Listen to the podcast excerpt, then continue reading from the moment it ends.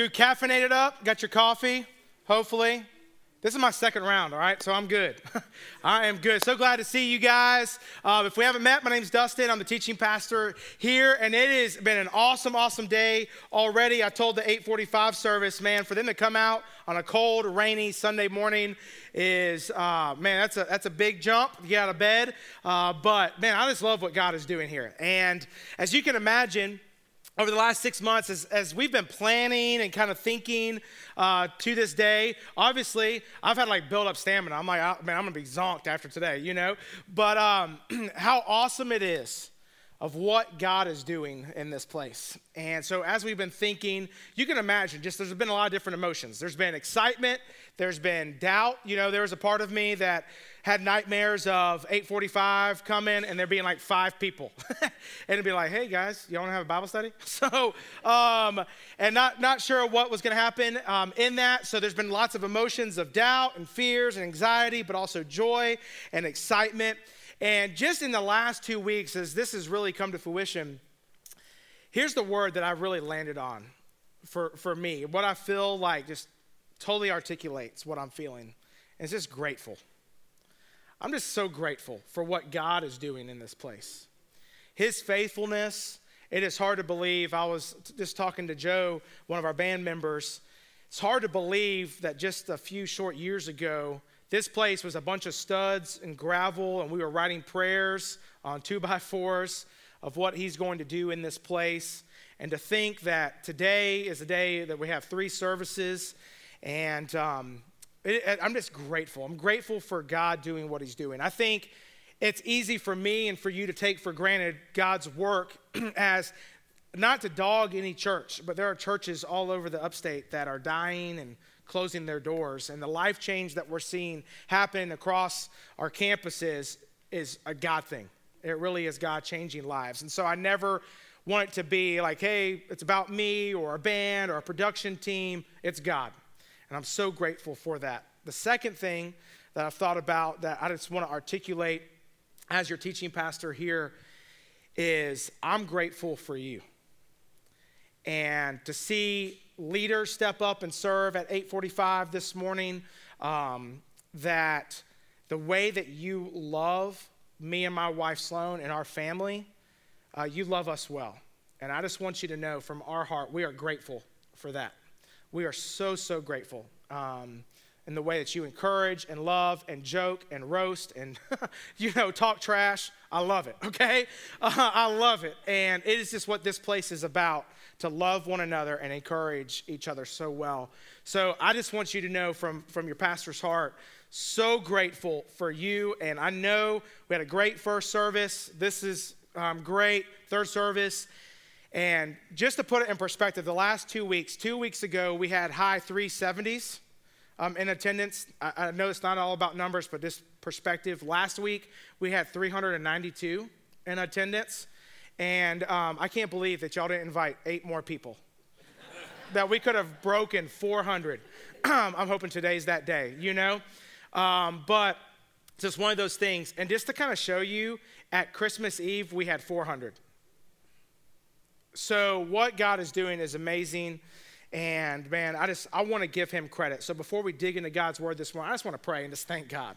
And I hope that you would just join me in that together. Let's pray together. Father, we're just so thankful. You are a God of life and of change and transformation. And what you are doing is in spite of us, and it's all about you. And so, Father, as we have dispersed and, and really opened up more seats and opportunities for people to attend in different capacities with an 845 service, while it might feel weird at first, God, we know that this is just an opportunity for more people to be reached that need to know you. And so, God, as you are faithful, let us continue to be faithful. Let us invite and share and to show people who you are and how you are the God of life change. That while this place is a special place, what's more important is, is you and who you are and how you love. And so, God, we're thankful for that. And we just are grateful for your hand at work. It's in your son's name we pray. Amen. Uh, if you have your Bibles, turn with me to John 15, this morning. As you're doing that, let me kind of address a couple things. One of the things that Catherine said is this uh, little devotional companion book out in the lobby. Make sure you grab one of these on your way out. Um, starting next Sunday, uh, we are going to be starting um, a series walking through the book of Acts. Now, don't let this overwhelm you, but it's going to be an 18 week series. You're like, good Lord, you know? But we're going to walk through the book of Acts, this incredible, incredible book of the early church. Um, and so this is a companion to help us walk through that. In the past, we've done like little reading plan postcards to walk through, but this is an incredible guide. There is one devotion for every week that our teaching team actually wrote together. And so the best ones I wrote, um, and no, just kidding, they're all great, okay? But as we start that, what we want in our heart is for you to read uh, before the Sunday. So start this week, read week one, and starting Sunday, we will kick off the series. Now, what we're going to do is we'll do the series, we're kind of breaking it up. We will stop a few weeks prior to Easter, do a little Easter series, get us um, a breather out of the book of Acts. Then after um, Easter, we will return. And so use this as uh, a supplemental guide just to help you walk through. So grab one. And as Catherine said, if it's just going to sit on your dash or it's a coaster or something like that, don't take one, all right? Um, we don't have one for every single person. So if you feel like you can share, it's a great family devotional. Um, and so use it that way. Grab one of those. Sound good? Awesome, sweet.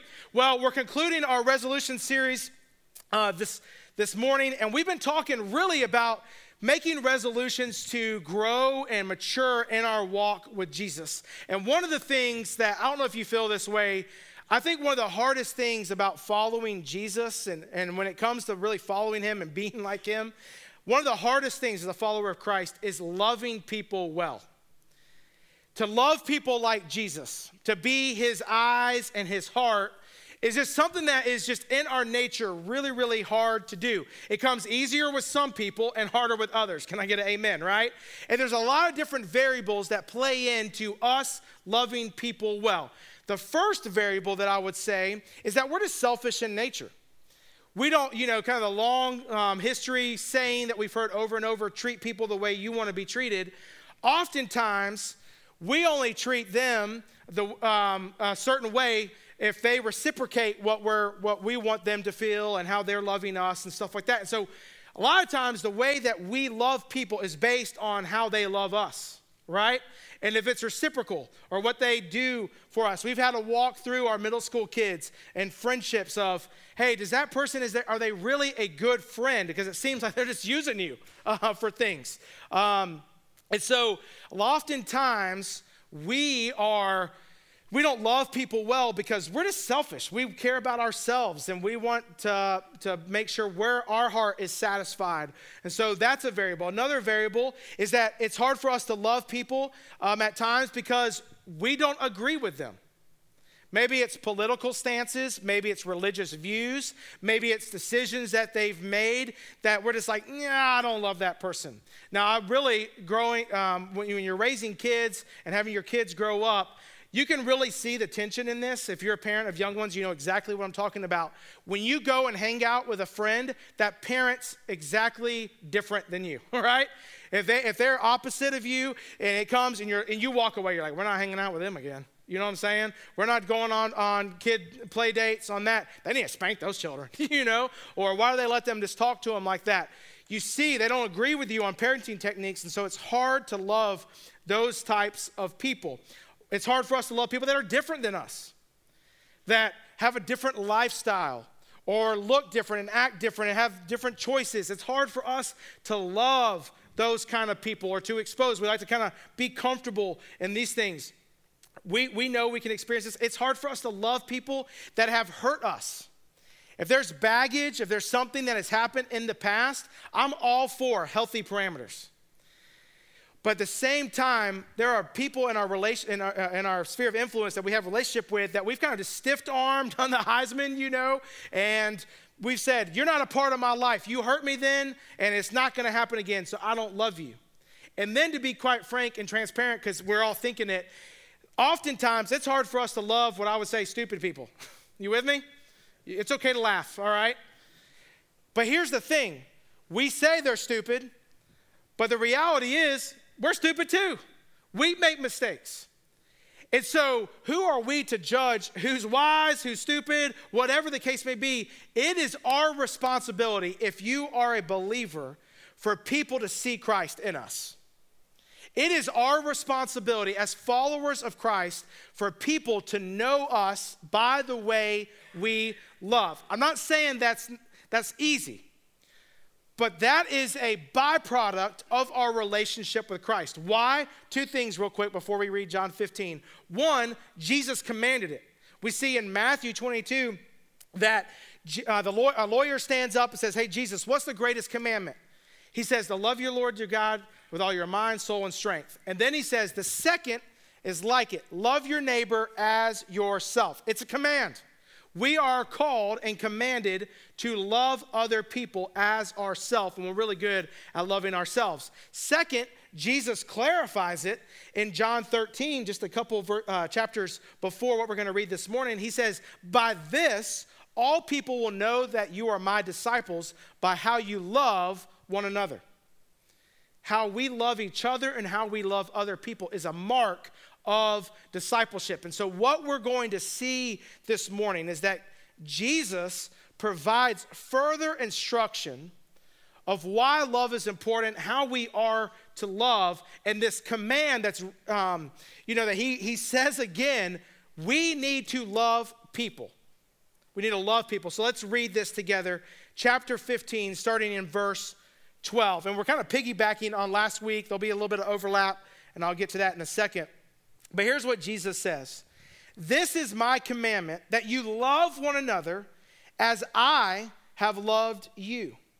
Greater love has no one than this that, um, that someone lay down his life for his friends. You are my friends if you do what I command you. No longer do I call you servants, for the servant does not know what his master is doing, but I've called you friends.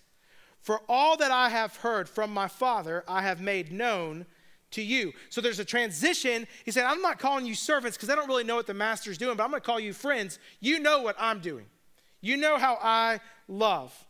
Verse 16, you did not choose me, but I chose you and appointed you that you should go and bear fruit, and that your fruit should abide, so that whatever you ask the Father in my name, he may give it to you.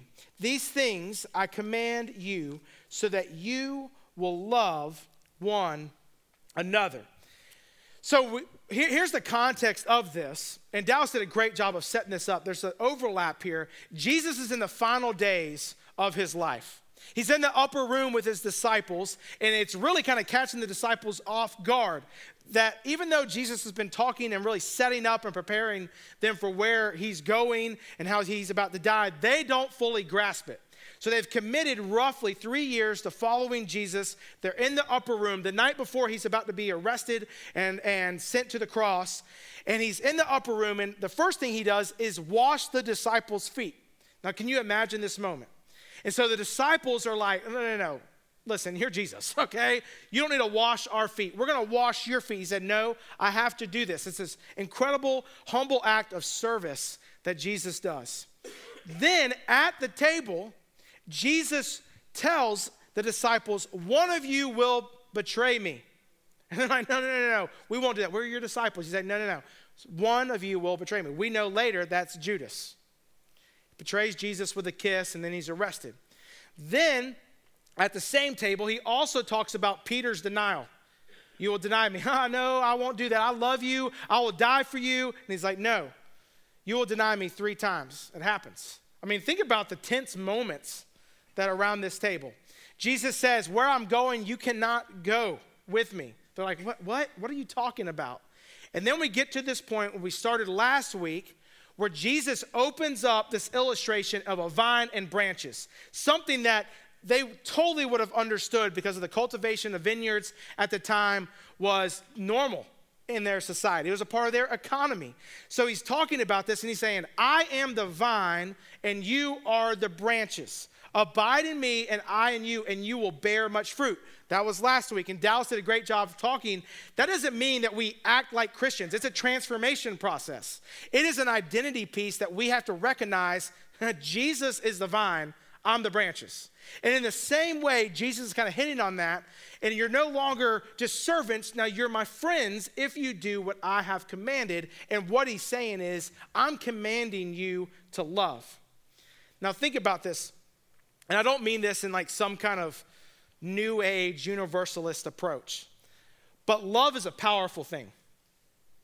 It's a really powerful thing. And I think it's a, a thing that our culture, unfortunately, has kind of watered down and overused, right? So this is kind of my funny, one of my funny stories. When Sloan and I were dating, and she hates when I tell this, but this is the truth because she's a better woman than I am. When we were dating, we agreed to not tell each other "I love you" until we knew we were to, we were going to get married.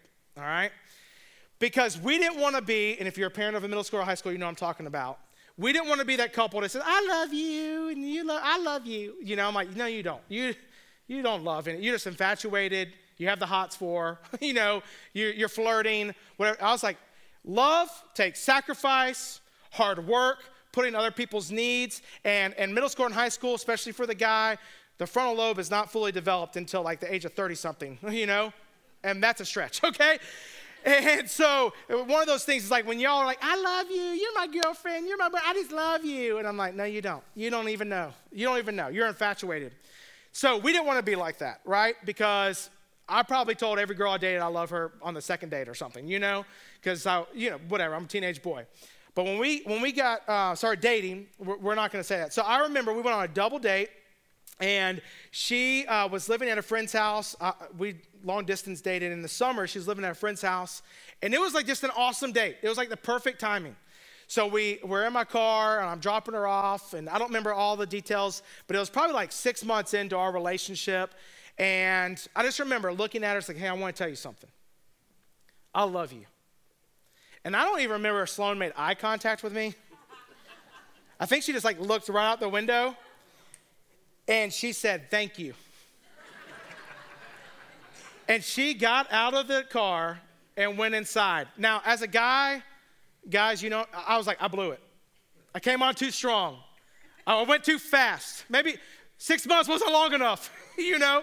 Maybe I should have waited to nine months. I, I, didn't know. So I go home. I didn't get any sleep. I'm like, question, I ruined it. I scared her off. She's gonna be like, oh my goodness, he's so, he's a freak, you know, like wants to commit too soon. All those things. And it took several months before Sloan said, I love you back. And at the time, being totally transparent, I was disappointed and frustrated. But here's what I've learned over time I've learned to appreciate her waiting because she didn't just say, I love you out of obligation. Because she recognized love is powerful. It's powerful to say and it's powerful to do. And what Jesus is communicating is this love beyond just infatuation and I love you and you love me and husband and wife and. It is an eternal love. It's so much bigger than what we think of. And so, a couple points this morning I just want to point out as we walk through this. One, what we see and what Jesus is saying is the Father is the source of our love. The Father is the source in this. Think about this. We cannot love other people well without God in our life. Now, it wasn't on the screens, we didn't read it, but let me kind of revert back to last week, starting in verse 9. As the Father has loved me, so I have loved you. Abide in my love. If you keep my commandments, you will abide in my love, just as I have kept my Father's commandments and, and abide in his love. So think about this. It is a domino effect, right? It's a domino effect that God is essentially love, Jesus abides in his Father, we abide in Jesus, and love is a byproduct of our life. So God is the source. The Father is the source. I'm reminded of 1 John chapter 4, verses 7 and 8, when John writes this, Beloved, let us love one another, for love is from God. And whoever loves, get this, whoever loves has been born of God. You are saved. You are a believer. You have salvation in Jesus. So, whoever loves has been born of God and knows God. Now, here's a humbling verse anyone who does not love does not know God because God is love. In his very nature and, and character, God is love. He is the source. And if God is not the source of how you and I love, then we're not going to be able to love other people the way God wants us to love other people. Oftentimes, the source of our love is either from ourself or from other things that satisfy, that we think satisfy, our success, our, our uh, money, or our things or possessions, and we find a source of love in those things. And so, what we try to do, I mean, we think of things like you've seen parents that try to buy their kids love.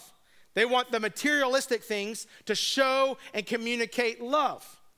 And the thing that Jesus is saying is, yeah, those things feel good. And I'm not saying don't shower your kids with things, but ultimately, the full satisfaction of eternal love is rested in our relationship with Jesus because Jesus abides in God's love and He is the source. He is everything. And as He is the source, we live our lives through that, being connected to the vine and abiding in that. Love naturally comes out of us. Or else we live by a self abiding type love that is temporary, doesn't satisfy, and really eventually runs out, or whatever you want to call it, it doesn't equate to the love of God. The love of God is not self abiding, it's self sacrificial. It's one that says, It is not about me, it's about Him. He's the source of my love. And so when He is the source, guys, we can love our spouses as Christ loved the church. If our source of love is somewhere else, we're not able to love our spouse that way. We're not able to love our kids the way God intended for you and I to love our kids unless God is the source. Now, we can try to make it and fake it till we make it and try to live this way and that way, but Ultimately, and I've said this before, when I'm not abiding in Jesus, when my walk with Christ is a little off, I snap more, I'm irritated more, and I, I don't like my kids more. you with me? And there are things that I say that are hurtful because I'm not walking with Jesus. So, as we're walking with Him and abiding because of His nature, that's who He is. And here is a truth I really want to resonate in your heart. Biblical love, what we see in Scripture, biblical love is not an expression of how we feel, but instead, but instead the nature of who God is. Now just think on that.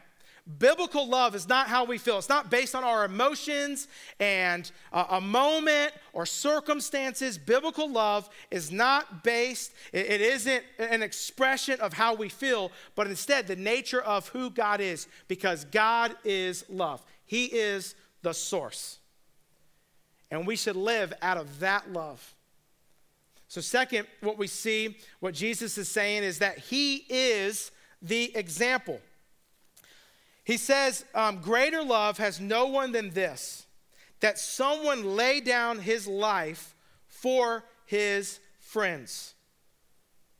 And then he says, You're my friends. You're no longer just servants, you're my friends. And the very example of what Jesus did is he laid down his life for you and me. He was the example of this love. Now, think, you can examine all of the Gospels in the New Testament and see Jesus was this incredible example of how to love people well. And I get it. He's Jesus, he's the Son of Man. It comes a little bit easier. But he provided really a template and a way and a path for us to see how we are to love people. He was abiding in God, his Father, and for us to love people well. You see, Jesus shows up on the scene and he loves the outcasts, the prostitutes, the lepers, the people that were shunned and said, No, no, no, don't talk to them. What does he do? He doesn't come and say, Oh, you have leprosy? That's gross. Get out of here. He says, Come here. I know I'm not supposed to touch you, but let me touch you and heal you. But let's have a conversation. He breaks cultural barriers, like with the Samaritan woman, meets her at the well and says, You know what? I want, to give you life where you would never thirst again, a living water. Man, he invites people in to this grander story, and that really is the gospel. The gospel is that Jesus loved broken people like you and me, and so we should love broken people like you and me. But in order to do that, we have to look at Jesus' example and abide in that. And Jesus put himself in some very uncomfortable positions where people didn't like it, and, but he was willing. So the question that I, I wrote down that I'm wrestling with myself is Am I willing to be uncomfortable to love someone that needs loving? To love someone who needs to see the love of God through me somehow. I don't know what that looks like, it's different, but am I willing? Because let's be honest, sometimes I don't want to be uncomfortable. I don't want to have that conversation. I don't want them to, I don't really know what to say or to be put on the spot or whatever the case may be. And it is through that, I want you to think about this learning and just kind of dissecting my own walk with God. When we get out of our comfort zone and love people like that, here's what I've learned. We've had, to, we've had to rely on God's love more in those cases. So not only does God's love satisfy us, but through that process, it also sanctifies us. It makes us more like Jesus when we love people who are different and it's uncomfortable and it's hard. When we invite someone that didn't vote like us, doesn't believe like us, doesn't have the li- same lifestyle as, as us, when we invite them to the dinner table, it's hard. But it makes us just like Jesus. Oftentimes, we put a bubble and we're like, no, no, no, no, no. Let's just let's just be the neighbor that's like, hi, neighbor. Good to see you. Don't step on my grass. I just mowed it, you know? Or whatever the case may be. Let us love people like Jesus. So, and I'm questioning myself, am I willing to be uncomfortable for someone to see the love of Christ? And it's through that process, not only am I satisfied and I trust in the love of God, but it sanctifies me. It makes me more like Christ. And Jesus is saying, I lay down my life. It's sacrificial. It will cost you something, it will be uncomfortable, but you need to do it. And then finally, what we see is as we're abiding in Jesus and as we tap into him, to God as the source of our love and we're looking at Jesus' example, our fruit is love. That's our fruit. Now, it's one of the fruits. If you look at fruit of the Spirit, there's a lot of different things. Love is one of them. What Jesus is communicating here, he, he gives us this example and he says that you love one another as I have loved you. And then at the very end, I command you. All these things I command you so that you will love one another. And really, how we love is rooted in who we love. It's this source of are we getting the way we love people from God?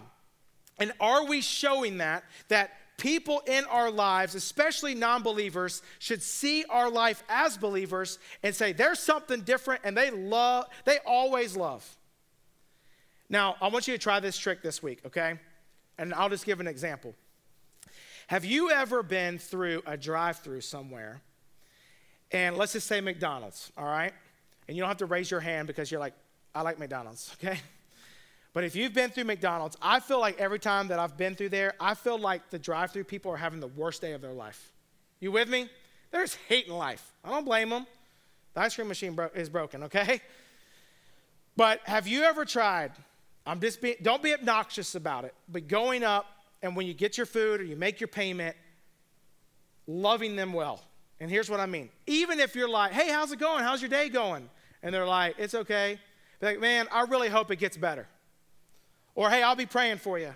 Or, hey, I'm sorry to hear that, um, but I hope some good things happen. I'll be praying. Whatever the case may be. Have you ever done that? Because oftentimes those individuals are having a horrible day because all they get are complaints. My fries are cold. You messed up my order. There's ketchup on my burger, you know? What if you, and I'm using this as an illustration because people are looking at us as believers. And we can either be crotchety, you know, ununified Christians that have a beef about everything, or we can love them well. Now, I'm not saying be doormats and be walked all over, but I'm saying let us love people well. It's a fruit of how we are in our relationship with Christ. Uh, in Matthew 7, Jesus says this of the disciples you will recognize them by their fruits. You should be able to recognize a believer and a non believer by their fruits. And earlier, as we read last week, um, in verse 8 of chapter 15, he says, By this my Father is glorified that you bear much fruit, and so prove to be my disciples. Prove it. Prove it by the way that you love other people well. So here's how we're going to close our time this morning. If you would, I just want us to have some time with just you and God. So if you would close your eyes, just bow your head. This is in the stillness of the moment. I know we have a lot of things going on. There might be a lot of thoughts. But just you and God in this moment, just as you sit right there, I want you to contemplate and really wrestle with two things. One, what fruit are you producing? What's the fruit that you're producing in your life? If you take a hard look at your life, are you producing love, grace, forgiveness, compassion? Is that coming out of your life? Jesus said, bear much fruit. So, what's the fruit? And the second thing that I want you to really think about is who is the one person, and maybe it's your one that you've been praying for about a year as we've been doing as a church, that you need to do a better job of loving. So I'm going to give it about 30 seconds or so, and just in the stillness of this moment, I just want you to talk to God. Maybe this is the first time you've talked to Him in a while. It's okay. Just talk to Him. What fruit do you want to bear? And who do you need to love?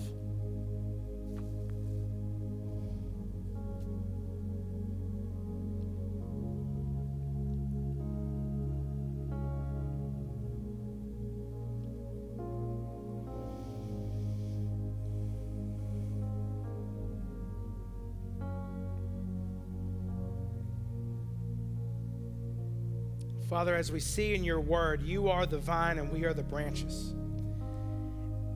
And as we abide in you and you in us, love is a natural byproduct of the way we love people. And God, I know that we, we have all failed in some way or shape in our life, but God, I pray that right now in this moment, as we check our hearts and as we come to you and respond to your word, that God, that one, we could do a better job of abiding in you. So I just pray for the individual that's just struggling in their relationship with you, that today, you, as you spoke, that they just made a commitment to say, you know what, I need to be better. I need to abide in you so I can love people well. I also pray for the person that's here that they know they need to do a better job of that love, that they're just holding on to hurt or pain, resentment and they need to give that to you this morning. That today would be that day. And I pray specifically also for those that don't know you. They don't know your love, they don't have a relationship with you. Whether they're in this room or someone that we just lifted up to you, God, Father, use us. Use us in such a way that we speak love to others. And not just in the love of the earthly, worldly sense, but I'm saying an eternal love. One that authentically and genuinely cares about their salvation, that cares about the sin that is ruining their life, not from a place of judgment and to point it out, but to show them that there is a greater hope that is found in you, the vine. And so, Father, let's continue to respond in worship and prayer. It's in your Son's name we pray. Amen. Let's stand, let's respond to Jesus. Feel free to continue responding where you're at, or if you want to come down here. But let us worship this morning.